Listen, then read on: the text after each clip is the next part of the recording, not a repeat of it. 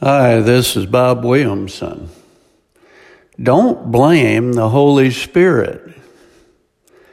I had lunch with a couple of friends of mine yesterday, and the subject of going to church came up. One of them has stopped going to church. Now, don't get me wrong, this man is a godly man who faithfully goes every Wednesday to a prison and teaches inmates about the Lord. I have no doubt that he loves the Lord and will walk on streets of gold in heaven when he departs this earth. I was encouraging him to go back to church and reminded him that church attendance is not just a good suggestion. It is God's will for the lives of believers, including his. Hebrews 10:25 and not neglecting to meet together, as is the habit of some, but encouraging one another, and all the more as you see the day drawing near. He responded by telling me that the Holy Spirit speaks to people in different ways. And on the subject of going to church, he felt the Holy Spirit was telling him not to go to church.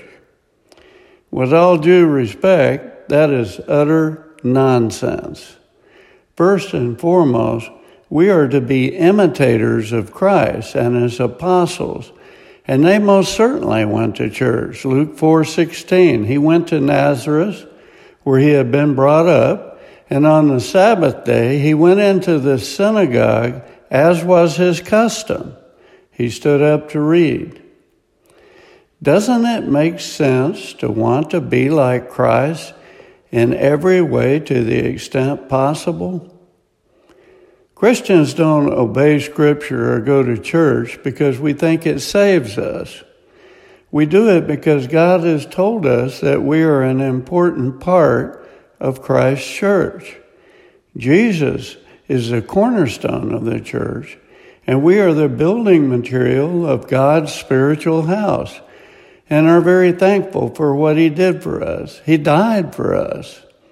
It is in church that believers grow and actually thrive on fellowship with other believers, the teaching of God's Word, and doing the work of God. Make no mistake, we are not alone. And God is right there among us when we do so. Matthew 18 20, for where two or three gather in my name, there am I with them. I'm not saying weekly church attendance is in any sense required for believers, but someone who belongs to Christ should want to worship God, receive His Word, and fellowship with other believers. Why would God so strongly say in His words that we should not forsake the gathering together of ourselves? Was He just trying to keep us from enjoying our day off and being lazy on Sunday? Of course not. He loves us with all His heart and wants us to get the most out of life. And He knows the church is one of the essentials for our walk of faith. To gather together in a church together helps us all as God molds us into the image of Christ.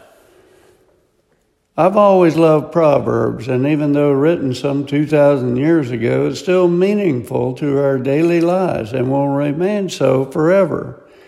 The author, King Solomon, had this to say about the subject, Proverbs 11:14, where there is no guidance, a people falls but in an abundance of counselors there is safety. Proverbs 18:1. Whoever isolates himself seeks his own desire. He breaks out against all sound judgment. With all that said, in the end days in which we are now living, there are many worldly churches being led by false prophets, and some are thriving. In fact, it is often difficult to find a Bible teaching church.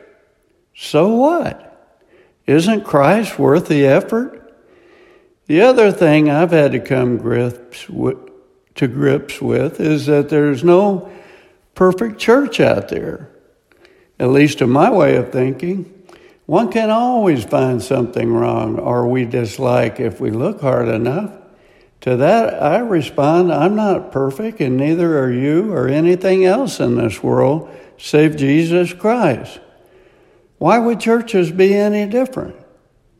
Churches are run by imperfect human beings, and they are working away and just doing the best they know how.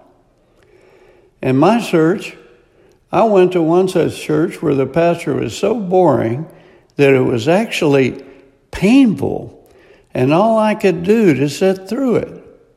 I remarked to my wife that his sermon was perhaps the worst that I'd ever heard.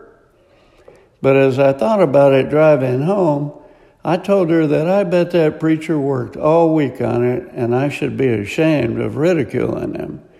Further, I saw many nodding in agreement with practically everything he said and seemed genuinely moved by his message. Different strokes for different folks syndrome, I suppose. At any rate, I moved on, and eventually we found the church that is our home. I didn't give up and just quit going to church, and I didn't blame the Holy Spirit because I couldn't find the church for me after looking for, for one week after week. If you cannot find a church, found a church. The church I attend was founded by Tom Mullins. It began as a Bible study at his home and grew to 60 people and evolved to Christ Fellowship Church with some 20,000 plus people who regularly attend. If you persevere, you can find the right church. And I predict if you get involved with it, you will never be happier. Ephesians 5 1. Follow God's example.